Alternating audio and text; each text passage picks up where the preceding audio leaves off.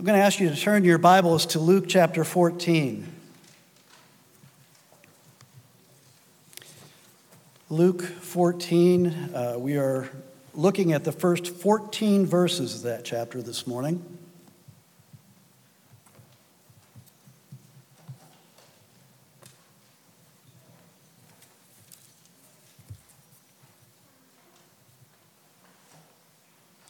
Please give your full attention to the Word of God. One Sabbath, when Jesus went to dine at the house of the ruler of the Pharisees, they were watching him carefully. And behold, there was a man before him who had dropsy. And Jesus responded to the lawyers and the Pharisees, saying, Is it lawful to heal on the Sabbath or not? But they remained silent. Then he took him and healed him and sent him away.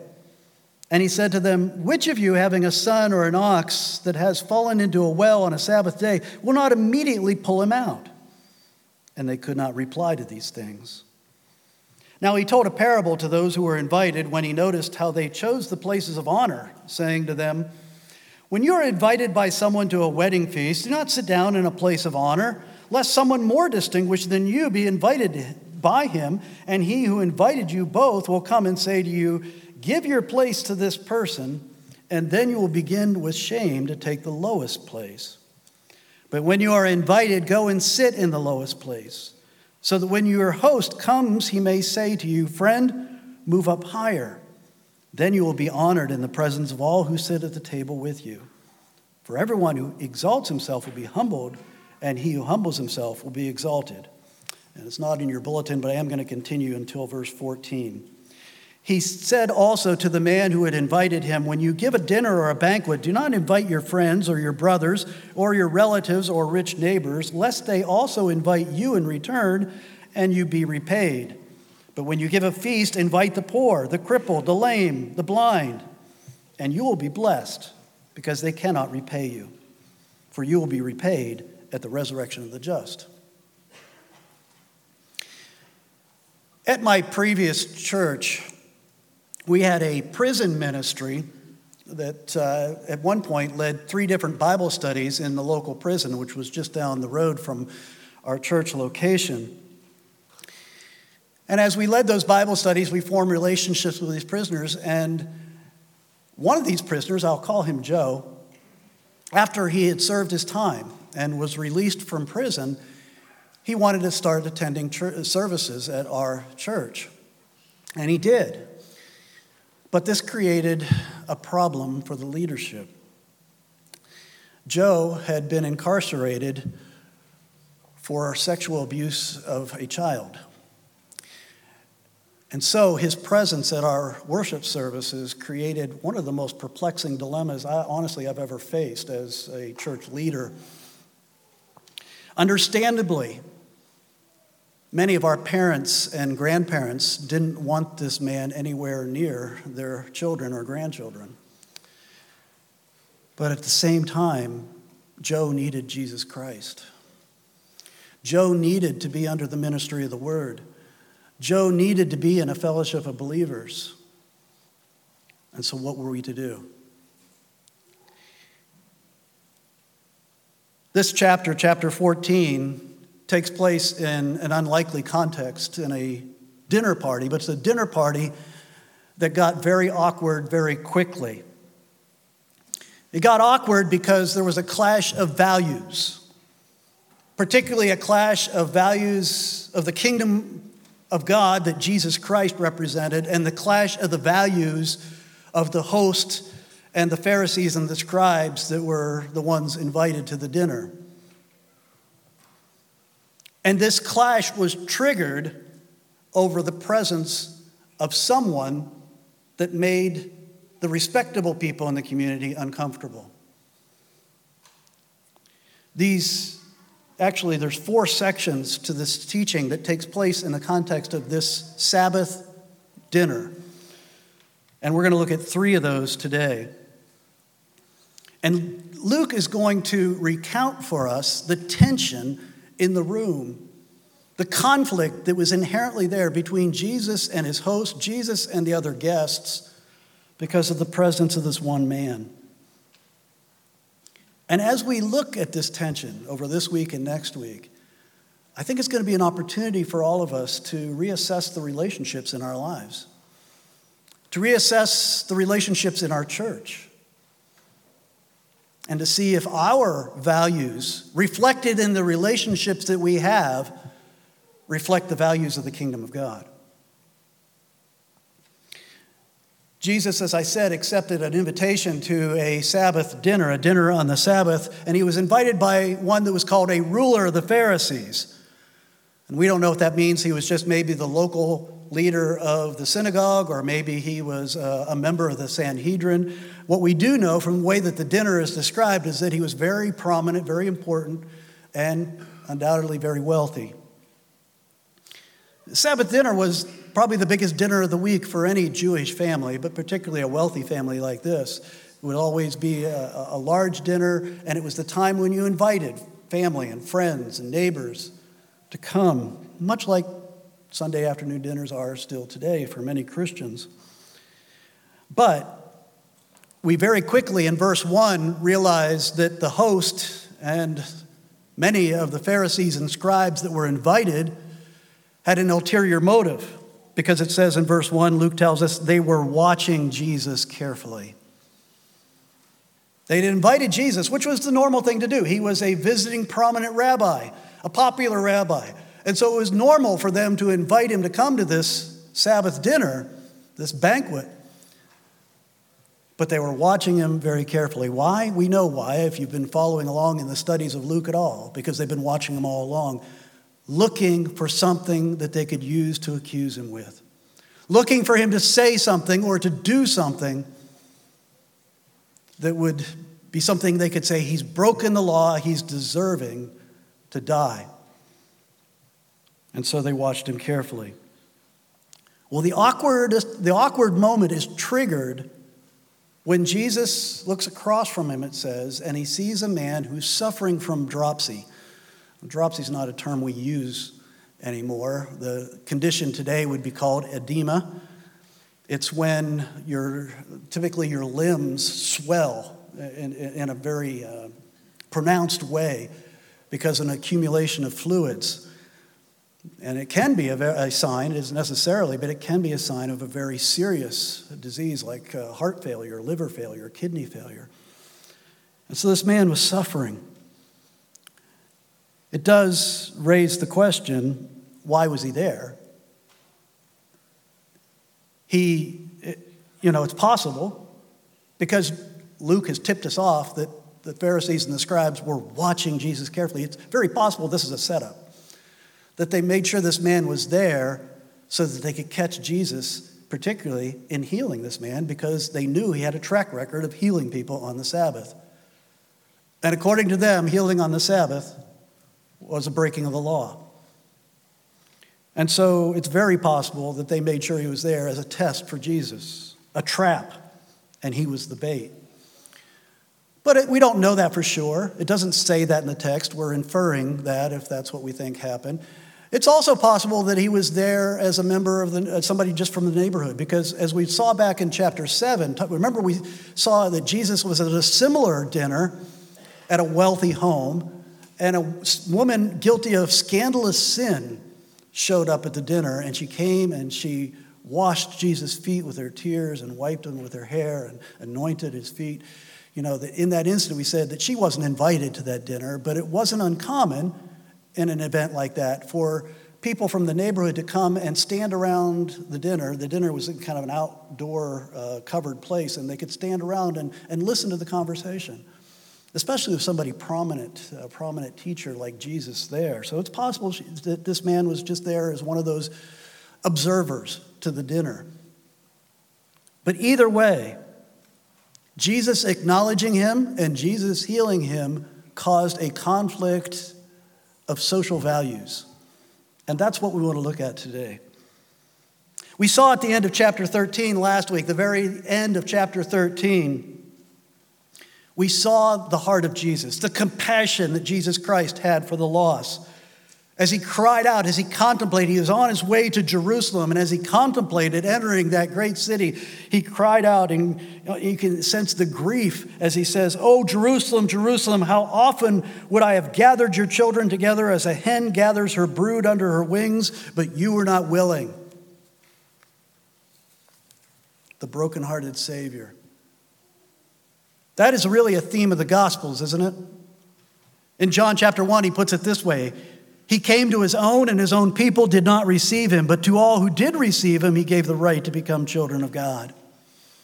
And that's what we see play out during his entire earthly ministry.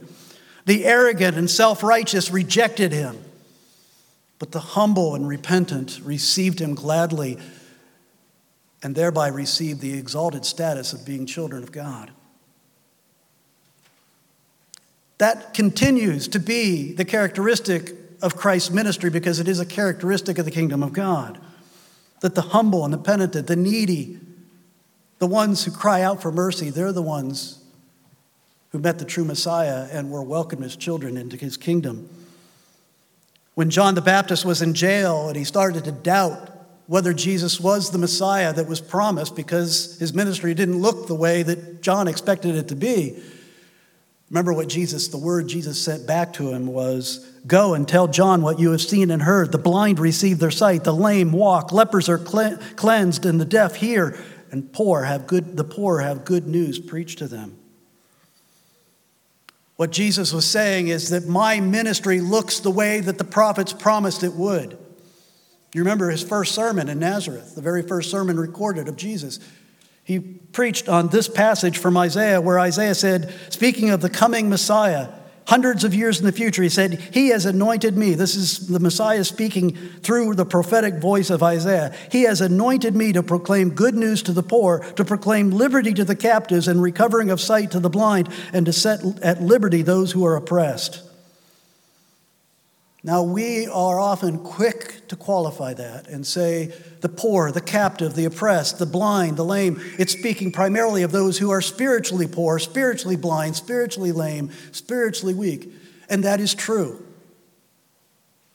But it is also an undeniable fact that it tends to be those who are literally physically blind, literally physically lame, literally physically poor, and materially poor who are the most open to acknowledging their need of a Savior, are most willing, most often, most humble to be able to say, I need mercy from God. And it is the ones who are wealthy that Jesus said, only through like a camel going through the eye of a needle do they enter into the kingdom of God. It is so hard for a person who is naturally, in a worldly sense, successful, popular, attractive, prideful to come into the kingdom of God. It can happen by the grace of God, and thank God for so many of us prideful people that are successful in this world, that, that, that He does make a way. But it's usually the broken people that are most receptive to the message that they need a Savior. So let me ask do we represent His ministry well? Do we as a church and do we as individual represent the heart of Christ and the kingdom of God well? Well, first, we must ask the question how do we view those in need? How do we view those that, in the eyes of the world, are considered weak and vulnerable and disabled and oppressed? How do we view somebody like this man who was suffering from dropsy? It's interesting. Verse 3, it says, Jesus responded to the lawyers and the Pharisees. The wording there is interesting because they hadn't said anything to him, at least not that's recorded. What does it mean they responded when he wasn't, there's no, no record of him actually responding to something they said to him? Well, as we've seen Jesus, he's responding to what he sees in their hearts. He knows what they're thinking, he knows their thoughts. And he responds to that desire to get him, that desire to take him down. He responds to it by saying, Is it lawful to heal on the Sabbath or not? They didn't expect him to test them.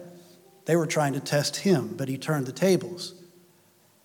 He says, Do you consider it a sin to heal on the Sabbath? Is it lawful to heal on the Sabbath? according to the teaching of the rabbis, the Jewish rabbis, the traditional way in which the law of God was interpreted according to the teaching of the rabbis, then yes, it was breaking the law to heal on the Sabbath. The only time that you could intervene to try to help to care for somebody who was sick, who was injured, was if their life was in immediate danger. Otherwise, no matter what the circumstance, you had to wait until the Sabbath was over. So, if they were to answer according to their own tradition and their own rabbinic teaching, then they would say, yes, it is a breaking of the law to heal on the Sabbath. But their problem was the Old Testament law nowhere said that. Matter of fact, the Old Testament law clearly allows for caring for animals, let alone human beings made in the image of God in a time of crisis on the Sabbath. There's no law forbidding the caring for the sick or healing on the Sabbath. As a matter of fact, Sabbath laws, as you look at Sabbath laws as a whole and you understand what the purpose of the Sabbath was, it was all about celebrating deliverance. It was all about being released from captivity. It's about resting in the promise of God. And so, what better way to celebrate the Sabbath than to heal, to care for the sick? Jesus healed people on the Sabbath. We have a record. Now, we don't know everything Jesus did, but we have a record in the Gospels of Jesus healing somebody on the Sabbath seven times, five of them here in the Gospel according to Luke. He seemed to purposely heal on the Sabbath because it fulfilled the purpose, the meaning of the Sabbath. Well, you can see that the Pharisees and the scribes, they're in a dilemma because they won't answer him. They were cowards.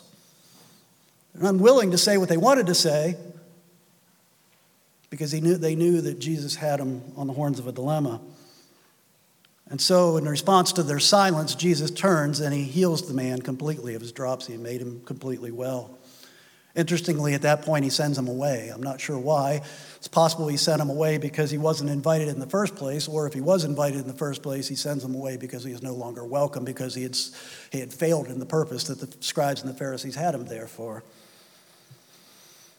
But then Jesus drives home his point more deeply. He asks him another question. He says, Is, If your son or your ox fell into a well on the Sabbath, would you work to get him or it out? And the answer that they couldn't answer, they didn't answer again. They sat there with their mouths closed. Why? Because obviously they would. Any one of them, if one of their, if one of their sons fell into a well, would do whatever it took to get him out. Even if they, one of their favorite, most valuable parts of their livestock were to fall into a well, they would do whatever it took to get him out. And so they sit there with their mouth shut because Jesus has exposed their selfish motivation. He's exposed their hearts. They didn't care about this man with dropsy at all. He was there as a prop. Reminds me of so many debates that I hear out in the public arena about how to care for the poor, how to care for the sick, how to care for the disabled. Everybody's debating about it, but the disabled people, the hurt people, the oppressed people, the, the unjustly treated people, whoever they're debating about, are just data points, they're just illustrations. They're not people made in the image of God.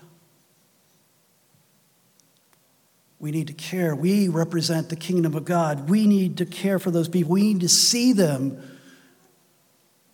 in three dimensions. We need to see them fully as sinners like us, yes, but broken by the results of the fall and as much in need of the grace and the power of the Holy Spirit and the, and the power of the gospel as we do. The agenda of Christ's kingdom is to proclaim good news to the poor and liberty to the captives, to see the needs, and to respond as Christ would have us respond. Which brings us to the second way that we need to be different in our relationships in the church and in our individual lives. Is not only do we need to see, truly see those people in need, but we need to meet them where they are. In that second part of the dinner party, it begins in verse 7 and goes through verse 11. Jesus, it says Jesus observes a dynamic going on in that dinner party. that the invited guests were all angling for the best seats at the dinner. Now, a little bit of background on that the way that dinners were set up in that day is typically they would have a table, a low table, a table low to the floor.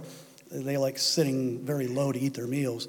And they'd have a table, and then around that there would be a U shaped, uh, made up of couches, low couches.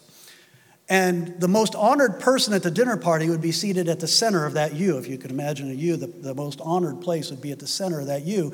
And then honor was bestowed upon the the, the, those invited to the feast, they were just, it, was all in relation to that, central seat of the most honored person. So on the left would be the most honored person, on the right would be the second most honored person, and, and so on around that U. The lowliest person, the least respected person, would sit at the ends of the U. Those would be the lowest seats. We had, uh, when I was a kid, uh, the only version of that I remember when I was a kid was when uh, dad would say, Get in the car, we're going to go for a drive. First thing you always heard was, I got shotgun, because that was the best seat in the car. Whoever said it first, that's the way the rule worked. Whoever said it first got to sit in the best seat in the car. I never once remember hearing anybody say, You get shotgun until I became a pastor, you know what? One of the things I want to say to commend the other pastors in the office here at Oakwood, we have to make a two or three hour trip to presbytery meetings quite often. And when we go to get in the car, we all drive down in the same car. They fight. These pastors actually fight over who doesn't get to sit in the front seat of the car. They, they, they try to force each other to sit in the front seat of the car.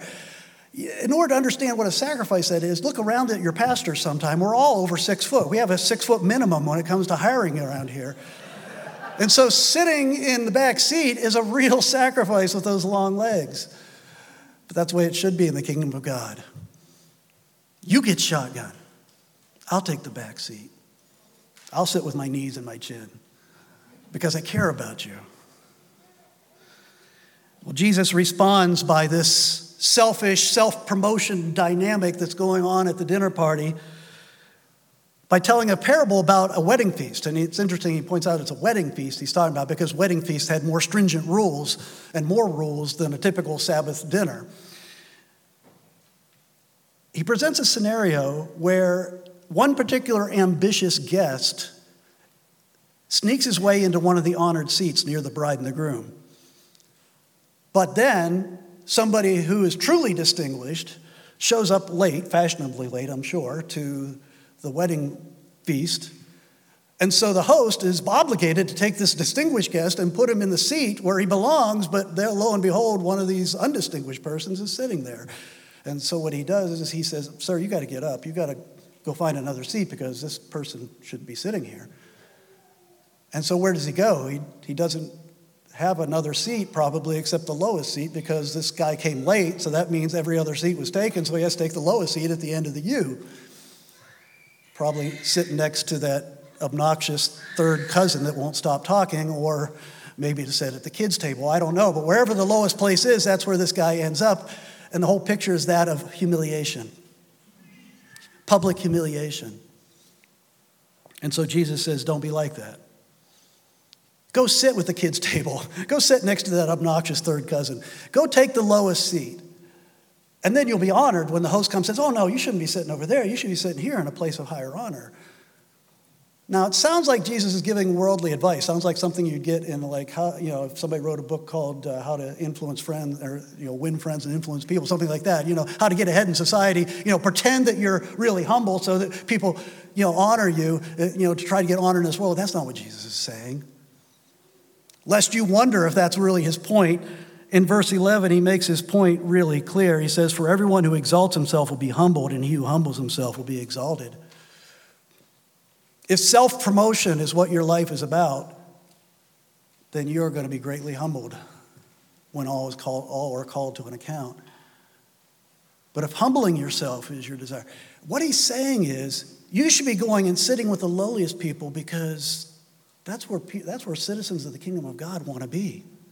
They want to be where people are needy. They want to be where people are rejected by society. They want to be where people are humble and willing to acknowledge their need, willing to hear about Jesus Christ, willing to hear about the gospel. because society has not honored them. Proverbs 29, verse 23 says, One's pride will bring him low, but he who is lowly in spirit will obtain honor. That's a life principle, and if you live by that, it's going to change the way you relate to people, I guarantee it. You need to not only see people in need, but you have to be willing to meet them where they are. Go where the lowly people are. Quite honestly, much of my life, especially because I work with Christians, with other pastors, with church staff, and with Christians from the church, most of the time, I have very little natural opportunity to interact with people that are really broken and struggling and poor and oppressed and treated unjustly in the world. I have less exposure than vast majority of you do. But the kingdom of God should drive us to where those people are see them, and meet them where they are, that you might truly know them and have a real relationship with them as other sinners made in the image of God. Self exaltation is counterproductive in Christ's kingdom. Christ lays out for us the way to honor. When James and John, through their mother, approached him about having the best seats in his kingdom, Jesus said, Are they willing to drink the cup of suffering? Are they willing to drink the cup that I'm going to drink? Are they willing to deny themselves in order to serve others? That's the way to honor and glory in his kingdom. The way to honor and glory in kingdom is to love God and love your neighbor yourself. Love God by obeying Christ as Lord and doing what he commands, and love your neighbor by putting their needs first. That's the way to honor. I mean, I know you know, I'm going to read a passage for you you've heard so many times if you've been a Christian for very long that you're going to kind of tune me out. Don't do that because that's very much the point of Philippians chapter 2. Listen to what Paul says. Do nothing from selfish ambition or conceit, but in humility count others more significant than yourselves. Let each of you look not only to his own interest, but also to the interests of others. Have this mind among yourselves, which is yours in Christ Jesus, who, though he was in the form of God, did not count equality with God a thing to be grasped, but emptied himself by taking the form of a servant, being born in the likeness of men, and being found in human form, he humbled himself by becoming obedient to the point of death, even death on a cross. Jesus saw our need and he met us in our need to the point where he actually took our sins upon himself at the cross and died in our place. How did God respond to that kind of kingdom love and concern and care? Therefore, God has highly exalted him and bestowed on him the name that is above every name, so that in the name of Jesus every knee should bow in heaven and on earth and under the earth, and every tongue confess that Jesus Christ is Lord to the glory of God the Father. That is the ethic of the kingdom. That is the value of the kingdom to live the way the gospel teaches us to live. Christ saved us in that way so that we can live that way in the world. It has huge implications for how we pursue relationships. Are we angling like these guests were at this Sabbath dinner party? Are we angling for acceptance among the honored guests? Those that are beautiful in the world's eyes, those that are powerful in the world's eyes, those that have money in the world's eyes, those that have influence in the world's eyes? Or do we seek out the lowly guests, the ones that are hurting?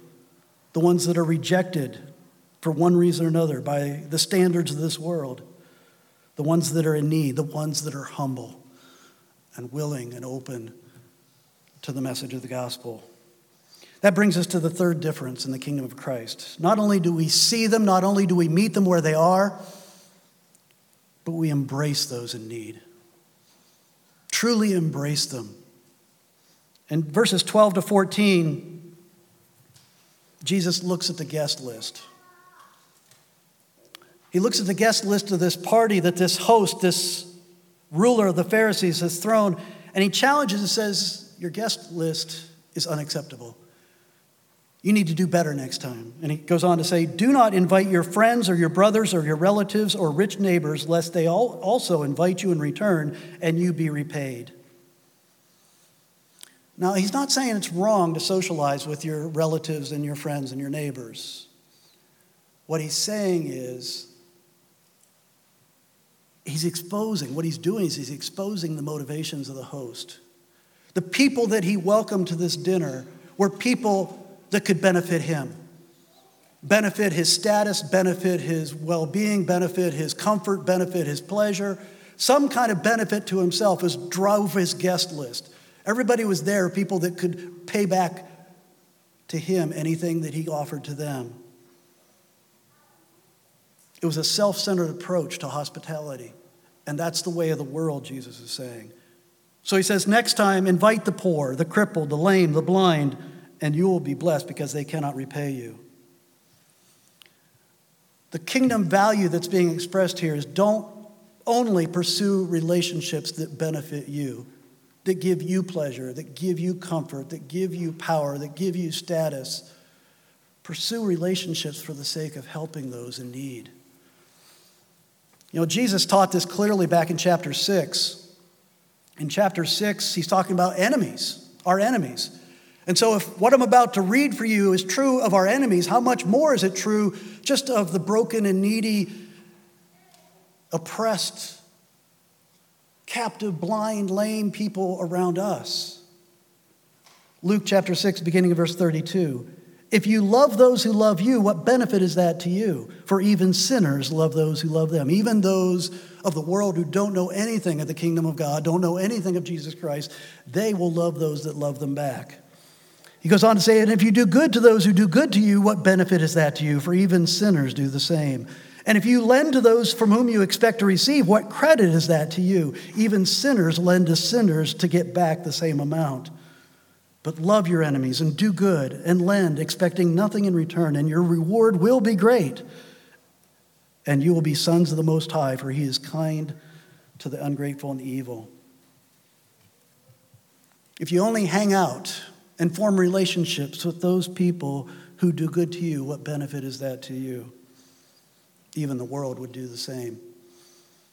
The world lives by the ethic of you scratch my back and I'll scratch yours. The gospel says, I will serve you because Christ has loved me. Is the guest list in your life driven by self exaltation or by humility and compassion for those in need? What's the driving motivation? That's what Jesus is addressing at this dinner party. There should be people in your social circle that are rejected by the world, but they come to you because you accept them as they are.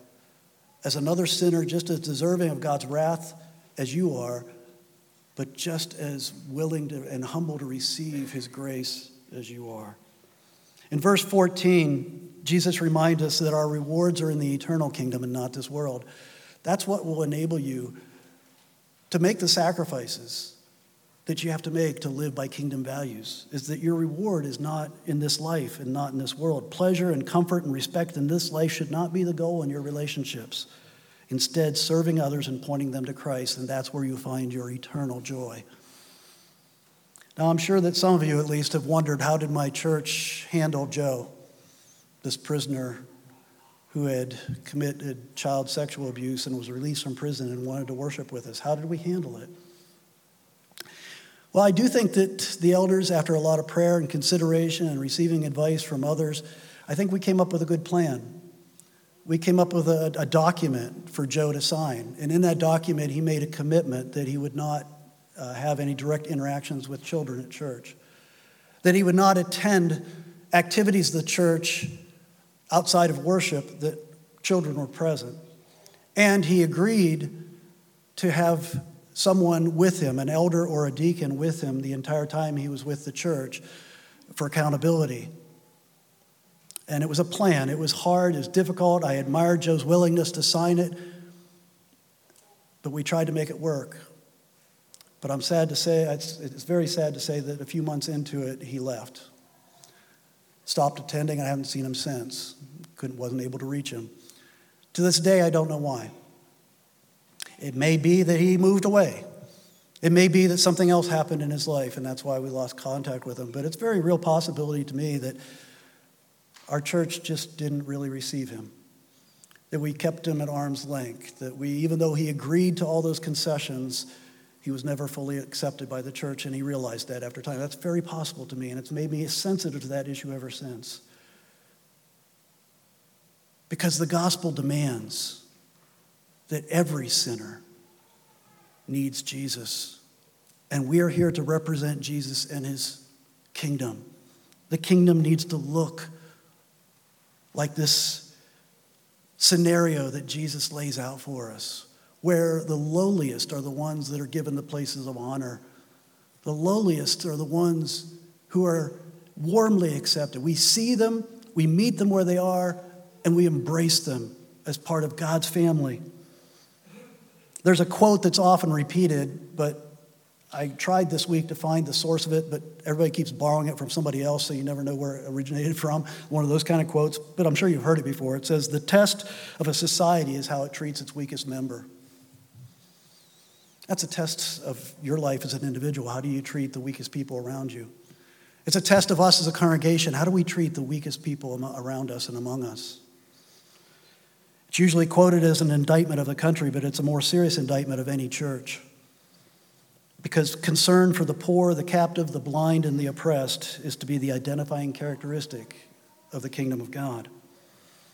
Earlier, uh, at the beginning of the service, Pastor Owen read the passage from James chapter 2 about partiality. I'm just going to read it to you again after we've taken some time to consider this text because I think you'll, you'll see it even more deeply what James is trying to communicate to us. James chapter 2, beginning verse 1. My brothers, show no partiality as you hold the faith in our Lord Jesus Christ, the Lord of glory. For if a man wearing a gold ring and fine clothing comes into your assembly, and a poor man in shabby clothes also comes in, and if you pay attention to the one who wears the fine clothing and say, You sit here in a good place, and you say to the poor man, You stand over there, or sit down at my feet, have you not then made distinctions among yourselves and become judges with evil thoughts? Listen, my beloved brothers, has not God chosen those who are poor in the world to be rich in faith and heirs of the kingdom which he has promised to those who love him? But you have dishonored the poor man. So often in Scripture, the kingdom of God is presented as a great banquet. Christ is the host, and he gathers his children around his table, and we're there by grace and grace alone, and we celebrate his redeeming work of us. But when you think of that image, what kind of people are gathered around the table here? Are they the, those that the world sees as having been successful? Is that the image of the church family here? That you have to really be successful in this world to be accepted? Pastor Owen lent me a book that uh, he's been reading called Disability in the Church by Lamar Hardwick. And I just pulled one quote out of it that I think is appropriate at this point. It says, The culture of the church is expressed in how the table is set, how the seats are arranged, and who receives the invitation to the table. Who has received the invitation to the table? How are they seated? How is their voice heard? What role do they play? Does it reflect the kingdom of God or does it reflect the world? The gospel teaches us that we were dead in sin. We were enemies of God. We hated God. We were shaking our fist at God and we were running away from Him on a path to ultimate and eternal destruction. And by His grace, while we were still His enemies, He sent His Son to die for us and gave us His Spirit that we might have the gift of faith and repentance, that we might come to Him and be adopted into His family and be heirs of His kingdom. Understanding that as the driving principle of your life makes you humble, inherently humble. And that humility will cause your life and the relationships in your life to reflect the heart of Christ. We need to view, meet, and embrace the needy people around us with that love of Christ. Let's pray. Father, it's so easy for us to think like the world thinks. This pressure is on us to conform every day. But Lord, you have changed our mind. You have given us a new view of the world. You've given us a new view of ourselves, and you've given us a new view of those in need. Lord, Help us to become more humble. We know that when we pray for humility, we're often asking to suffer because it's painful spiritual surgery to take the pride that so grips our hearts and to destroy it. But Lord, that is what we desire. Give us the heart of Christ for the lost. Give us the heart of Christ for the broken and the needy. And Lord, may this ch- church family always well represent what the kingdom of God looks like as you describe it in your word. We pray these things in Jesus' name. Amen.